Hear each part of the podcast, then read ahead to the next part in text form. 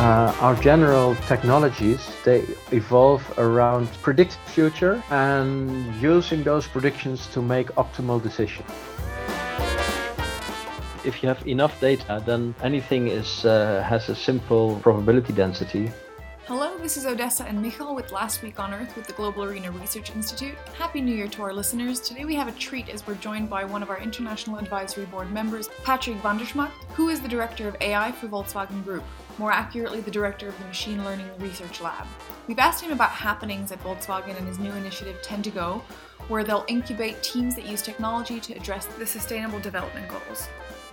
Our next guest will be Catherine Mulligan, who was a member of the high level panel of the UN Secretary General on Digital Cooperation. Enjoy!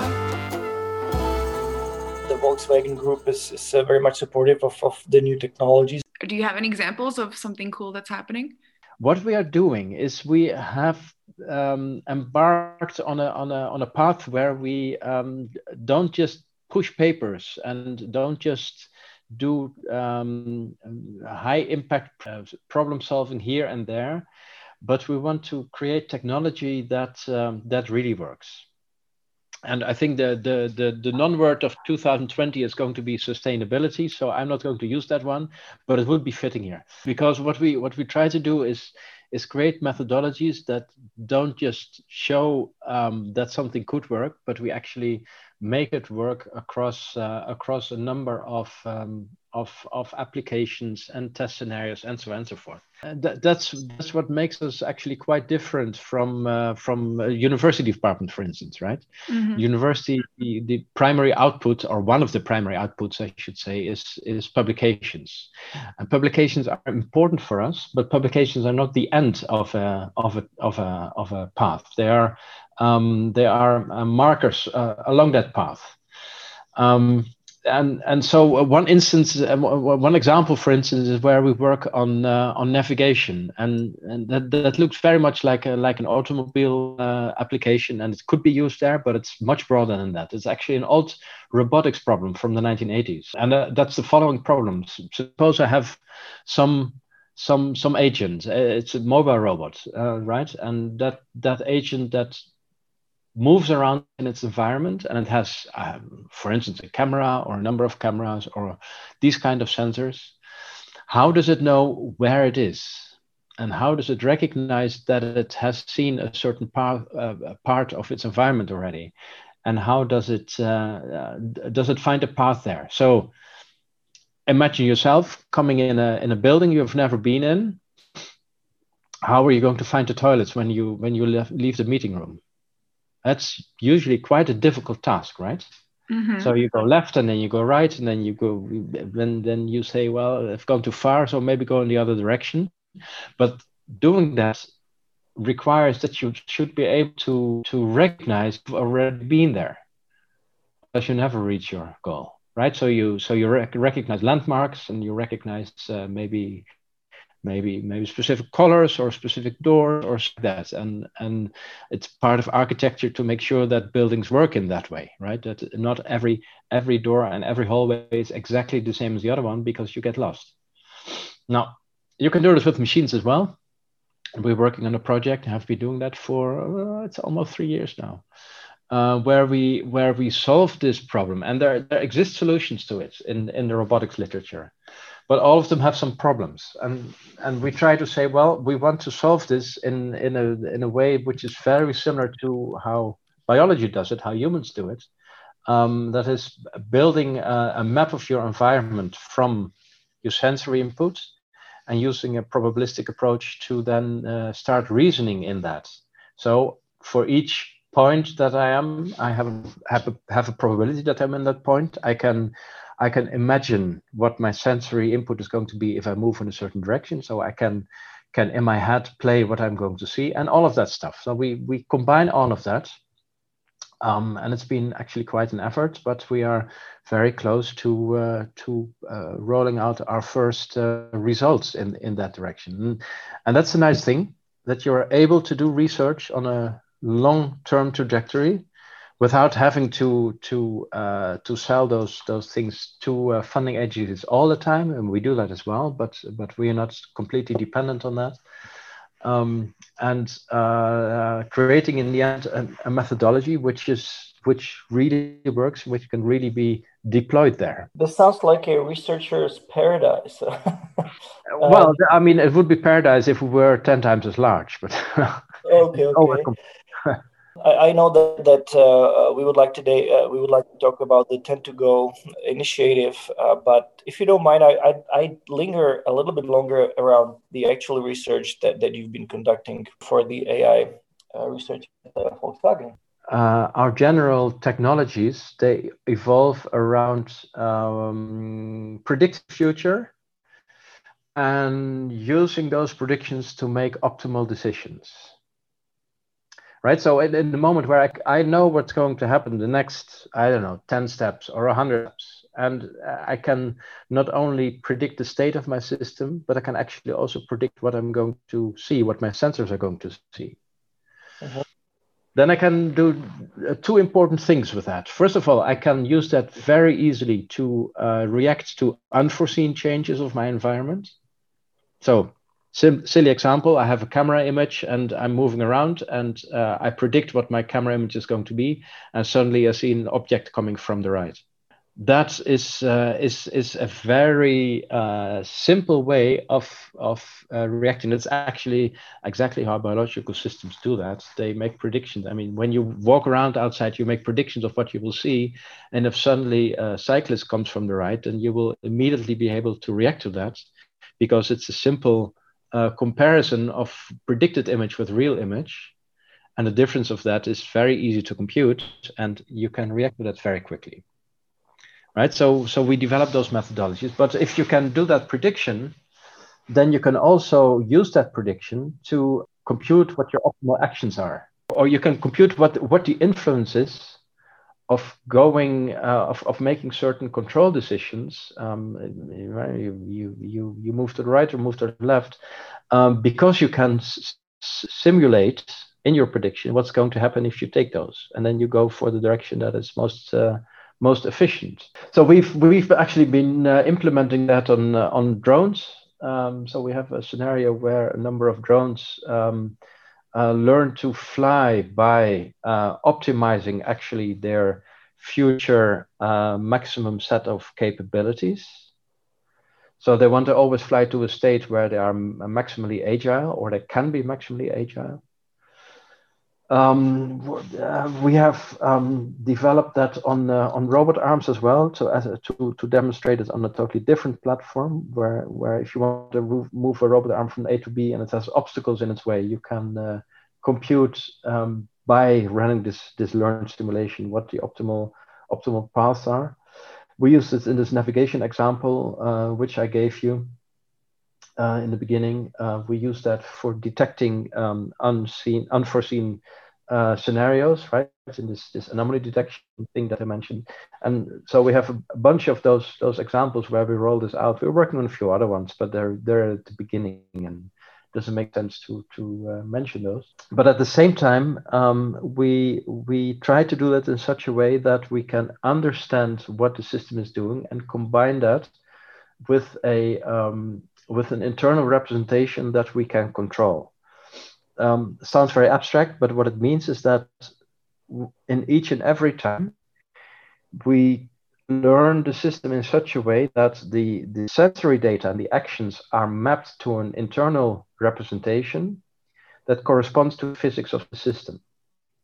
Mm-hmm. So, so you have to first sort of model the overall physics of the system, or or is this more inductive? No, that's that's inductive.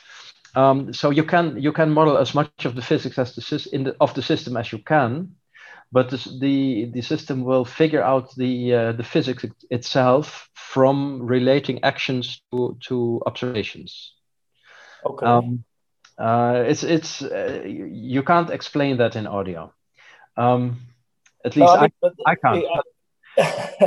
I'm, so, I'm sorry to, to cut in to cut into because this is really an extremely uh, interesting question. Which and I had this question uh, even before, but now it seems to be more important. If you don't mind, I will I will uh, I will just in two sentences. Uh, you know, because with GARI, what we are trying to do is we are uh, trying to um, adopt a similar approach, but for for globalization. Basically, we're we're working with uh, thousands of variables uh, for each country um, across the years for all the countries in the world. And now, one of the key questions is: Do we want to sort of build in uh, some sort of a framework into the global system, and so that way to help uh, the machine learning to have some sort of general grasp, or do we want to go uh, completely uh, inductively? That's that's one you, question. You want to you want to go the first way. Definitely. So we want to build some. Oh, that, that's the way we're doing it. So we want to build. So we're building some assumption, but the problem is that it, this is going to always be our subjective assumptions. Is does does does it hurt? You think it might hurt the outcome? Well, so the way we do that is uh, we uh, the assumption itself is not part of the final solution, but the uh-huh. assumption is used in shaping the final solution. Mm-hmm. So so we train actually our, our models with this uh, with this assumption in place, um, and that means that that it has a good kickstart of finding uh, a certain representation of the data that corresponds closely to the solution, but it will still solve around that solution. Okay, okay. And the other question, the other question would be related to that. Um, do you feel that there is a difference, or or maybe not difference in terms of yes or no, but but at some sort of scale?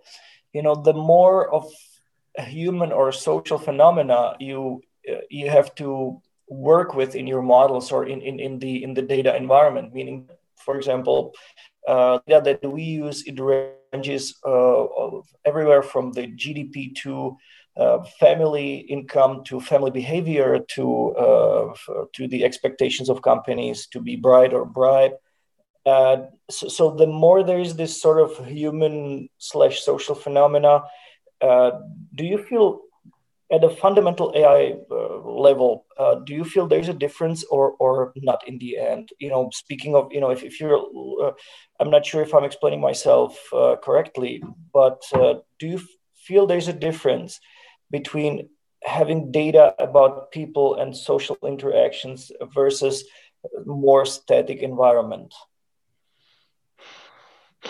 Um, well, uh, I think I think the only answer I could give is that uh, related to the fact that um, uh, the the law of uh, of the central limit theorem, right? If if you have enough data, then then anything is uh, has a simple uh, probability density.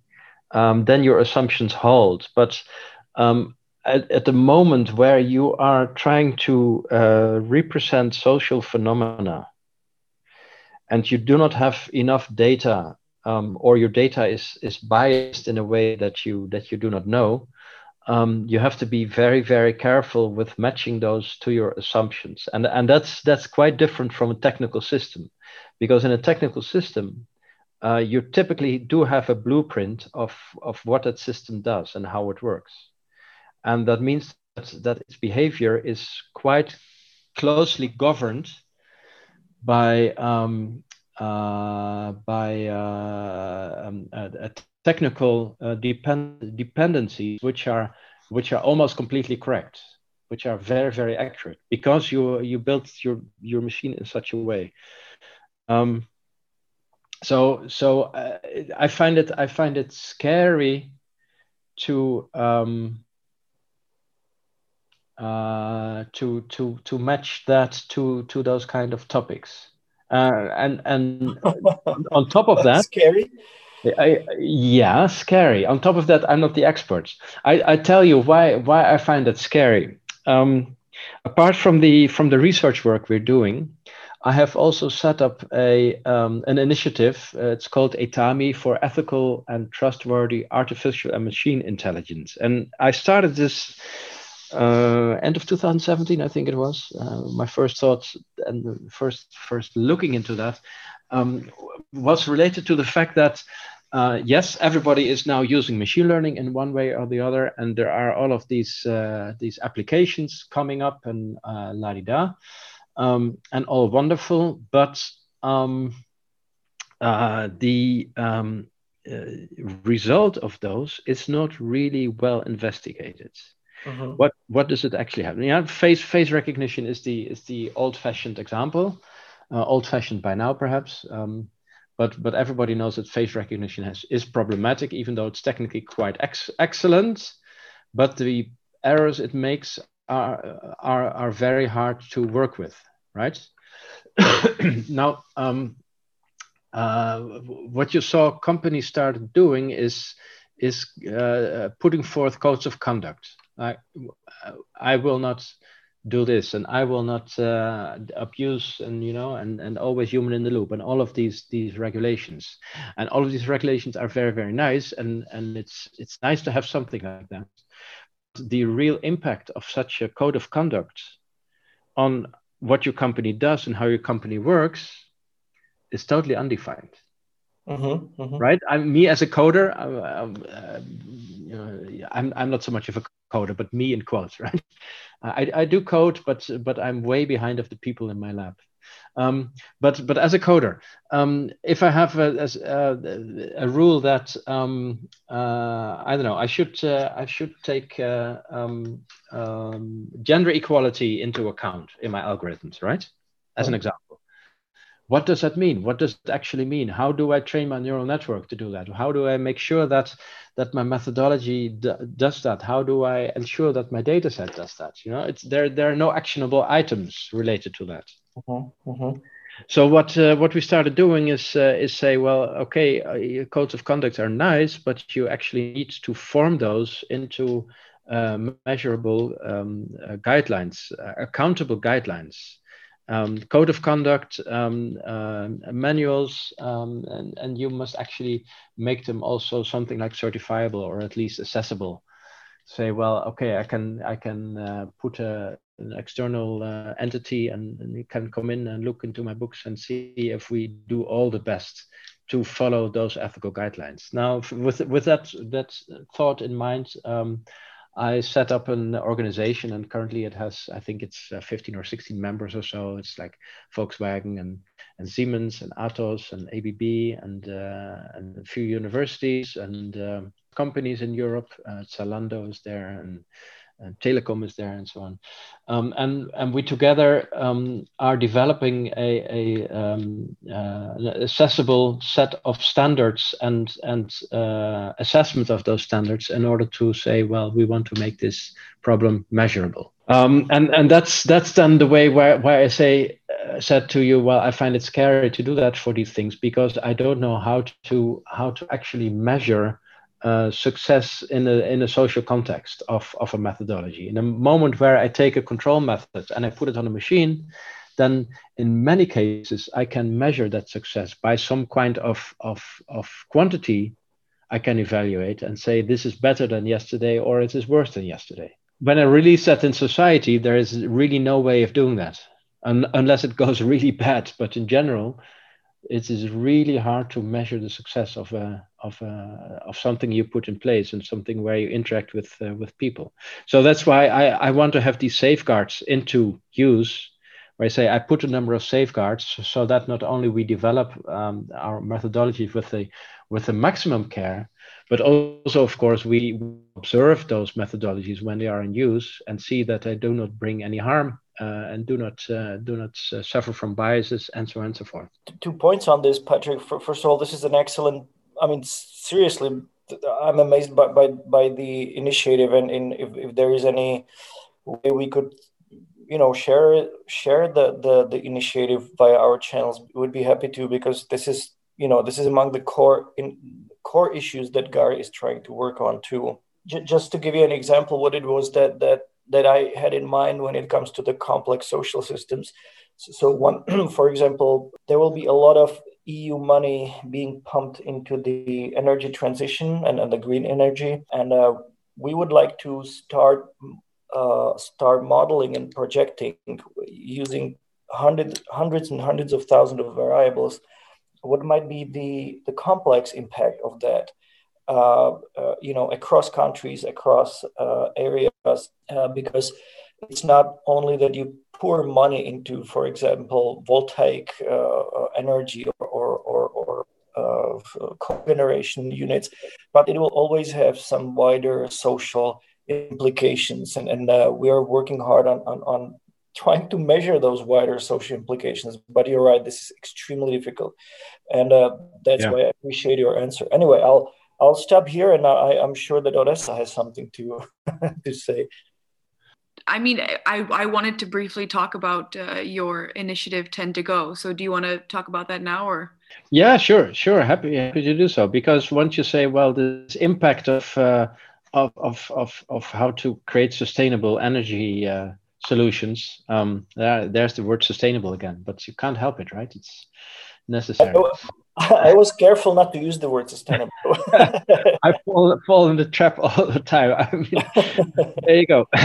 Yeah, I find it really annoying. These yes. words become uh, such a stereotypical, or or uh, it becomes uncool to use them because everyone is. Yeah, exactly. But what can you do? Anyway, so so um, the, the, it's it's I it started like this. I had a meeting at the United Nations. Uh, uh, it must have been two years ago, or was it three years ago? I think it was two years ago. And I met somebody there, and we talked uh, talked about. Uh, he, I, I, learned about the Sustainable Development Goals. I never heard of them before. I thought, what the hell? But you know, 2030. That's totally ridiculous to have all of these goals in 2030 but it's a, it's a metaphor so so once you start appreciating that and say well actually you know uh, creating creating money is is important and it's necessary. But in europe right at least in europe we have learned that that you cannot do that um, at the cost of many things. Because you don't don't just want to create good revenue in uh, in 2020 and 2021 but you also want to do it in 2050 and uh, 50 years from now and 100 years from now right?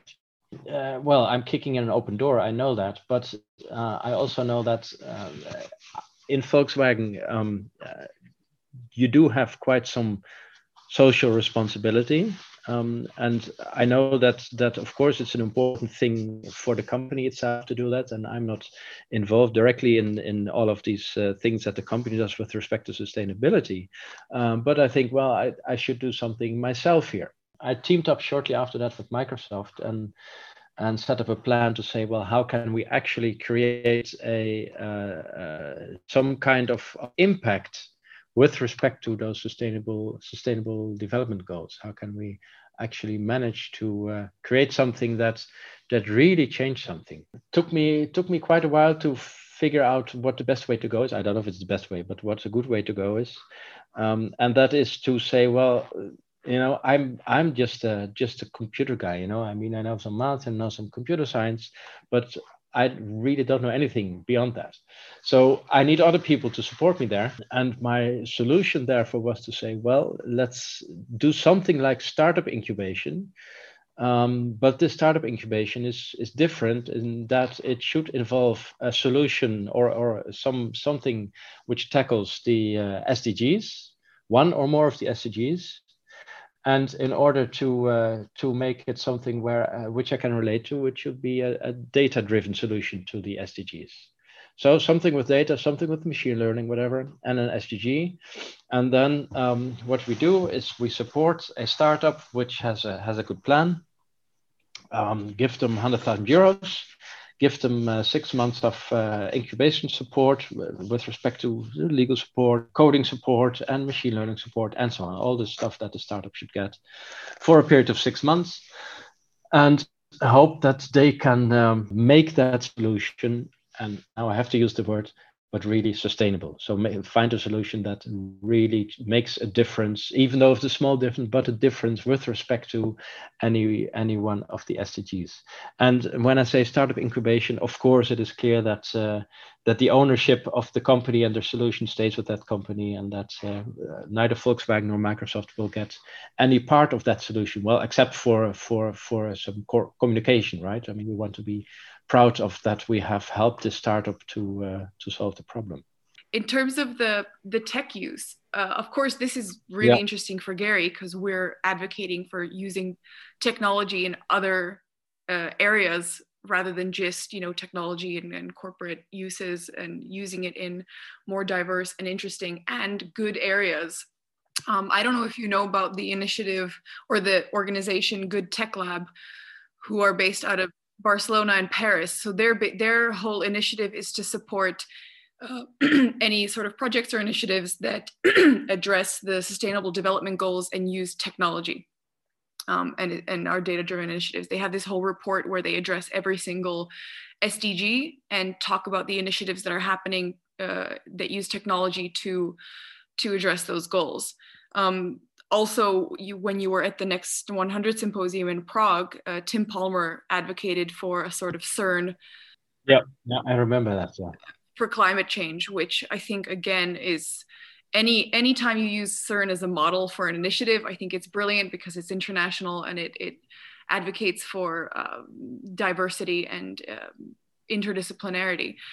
Do you have any your favorite examples of of using technology or using AI specifically for the SDGs?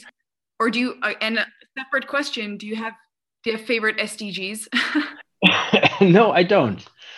I don't. But well, maybe that's not true. I I, I am uh, slightly biased to SDGs, which are also which are worldwide, right? Not not all not all SDGs are are uh, are problematic in in in all continents apart from that no i i don't have favorite among the products. I'm actually quite actively closing my eyes these days because we have our own initiatives. There were certainly discussions uh, where people said well maybe we should focus on transport because it's volkswagen but i think i think uh, the responsibility of a company like volkswagen goes way beyond transport. Does volkswagen already have projects that are addressing the sdgs in some way even not directly uh, yes, there there are, but we so we have a sustainability de department who is focusing on that, and uh, and they're actually actively uh, addressing those SDGs. And actually, there's also uh, internal competition going on on uh, on who has the best project on supporting one of the SDGs. Uh, initiatives, internal initiatives like this go on. But, and are they are they um, directly involved with your sort of work no, in terms of? No, no. So it's not technology driven um, solutions. Uh, no, not necessarily. No. Okay, so that makes you all the more unique and cool.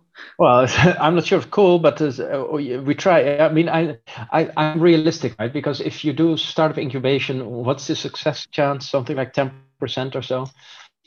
So maybe I have to do this 10, 10 times in order to uh, to get a get a, a, higher likelihood of having a successful team. But um, uh, I, we will try everything we can to make this work at least this uh, this first time, and then we'll see what happens next. That's really good. I wish you all the luck. I know it's a really difficult process to go through applications. We should have already started in June this year, but then uh, you know things changed. Go, well we'll we'll share it. We have we have a community of, of actually thousands of students that applied for our program a couple years ago as well as uh, universities that we've been in contact with about um, our traineeship. So don't worry it'll get far and wide. I, I i beg i beg you to do so yes please. Yeah we'll be we'll be happy to do that. Um patrick i know that your time is pressured but but precious but um maybe one more reflection or one, one more one more point for discussion. Um, and it, it it's uh, it, it's linked to the general acceptance either by politicians or by, by corporate um, uh, CEOs the acceptations of the you know fundamental role of technology um, uh, for, for, our future. And what I'm what i'm what I'm meaning is that when we started GARI about five, four or five years ago uh, there was not much back then there was not much uh, talk about technology society politics. Now it looks like everybody's talking about it. But even though if you know if we're having a meeting with, with some representatives of of um, uh, of the corporate world or you know politicians it still looks like it's some sort of a check item you know but i I feel like that like there's a lack of deep understanding of, of the of the profoundness or, or of the fundamentally uh, changing landscape um, and and you know and, and deep down or I mean at the end of the day it looks like or I, it feels like uh, those important actors it's more like they will go about their business as, as usual and they sort of check the item. Yes we do support the, the interaction with technology but basically you know we just we just want to clear our table and, and, and go go go about our business as, as, as we did before. Do, do you have a similar experience or, or how do you feel about this? No i, I have actually the opposite uh, experience and i'm happy about that because uh, i'm at the other side of the table right um, with a technology background and uh, working in a technology company um, and and everybody is is extremely supportive of um, of saying, well, we have to do something. We have to be active, and we have to uh, meet up. And I think I think it is really important that the people who are in technology, and and that very much includes people in research, right? I mean, I, I mean, I'm I'm in research. I've been in in in uh, in public research almost all of my life. Um, only research for for a few years now, for four years and a few months now. Um, uh, and um, uh, I know that that especially people in acad- academia are very often um, having the standpoint, well, yeah, okay, but this is research, and I'm not. I'm that doesn't touch upon me. Um, I had that same opinion as well, and and I, have I've changed my view a bit because I think that um, if you are doing research, I, you have just as well a social responsibility um, and and uh, the necessity to relate to problems outside of your your daily uh, daily life and outside of your your your bubble. Um, uh, and and I, I know that people are increasingly interested in in supporting those things. So from the other side of the table, I think that um, the, people opening people's eyes that that you can do other solutions with the technologies that you are developing and that you actually have to also account um, the, the, the the cost of the research you're doing right? The, the cost and with respect to the planet and with respect to society with with the research you're doing. I think you have to always be aware of that. And i think that teaming up um, and and finding cross disciplinary interests um, is is key at both sides of the table. And I know the technical part has a has a problem with that. It's sad to uh, to hear that the other other side has just as well a problem with that. Um, but that's why we need to continue putting those people together, putting technical people at the table with uh, with people on uh, on the on the social side and and the other way around. Um, we just have to one step at a time. Yep. Yeah, I couldn't agree more. Thank you for the encouraging words. Thank you so much. It's it was so nice to to hear your voice again after such a such a long time. Well, thank you so much for inviting me.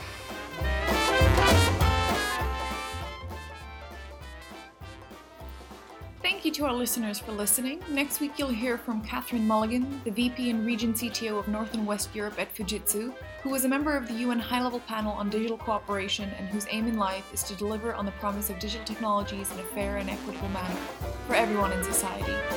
Until then, we hope you're safe and healthy.